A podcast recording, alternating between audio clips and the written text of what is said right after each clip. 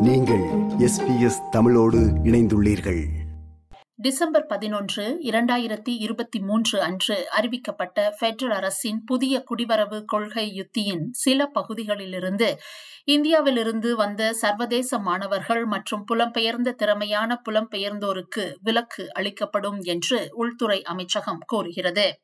கடந்த ஆண்டு ஆஸ்திரேலியா மற்றும் இந்தியா இடையே கையெழுத்தான வர்த்தக ஒப்பந்தத்தின் காரணமாக புதிய குடிவரவு கொள்கையின் கீழ் டெம்பரரி கிராஜுவேட் விசா தற்காலிக பட்டதாரி விசாவில் இங்கு தங்குவதற்கான காலம் குறைக்கப்பட்டது.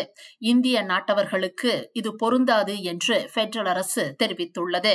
அதாவது இந்திய மாணவர்களுக்கான டிஜிவி டெம்பரரி கிராஜுவேட் விசா கால அளவு இளங்கலை பட்டப்படிப்புக்கு இரண்டு ஆண்டுகள் பாடநெறி மற்றும் ஆராய்ச்சி மூலம் முதுகலை இரண்டிற்கும் மூன்று ஆண்டுகள் மற்றும் பிஹெச்டிக்கு நான்கு ஆண்டுகள் என்று இருக்கும் புதிய குடிவரவு யுத்தியின் கீழ் பிரதமர் ஆந்தனி அல்பனீசி தலைமையிலான லேபர் அரசாங்கம் மற்ற நாட்டவர்களுக்கு டெம்பரரி கிராஜுவேட் விசா டிஜிவி காலத்தை பாடநெறி மூலம் முதுகலை பட்டப்படிப்புக்கு மூன்றிலிருந்து இரண்டு ஆண்டுகளாகவும் பிஹெச்டிக்கு நான்கிலிருந்து மூன்று ஆண்டுகளாகவும் குறைத்துள்ளது.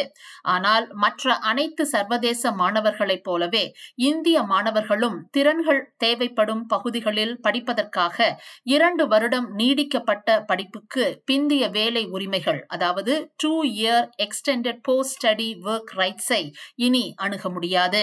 மேலும் அனைத்து மாணவர்களுக்கும் டிஜிவி டெம்பரரி கிராஜுவேட் விசா விண்ணப்பதாரர்களுக்கும் அதிகரிக்கப்பட்ட ஆங்கில தேவைகள் பொருந்தும் என்று பெடரல் அரசு அறிவித்துள்ளது.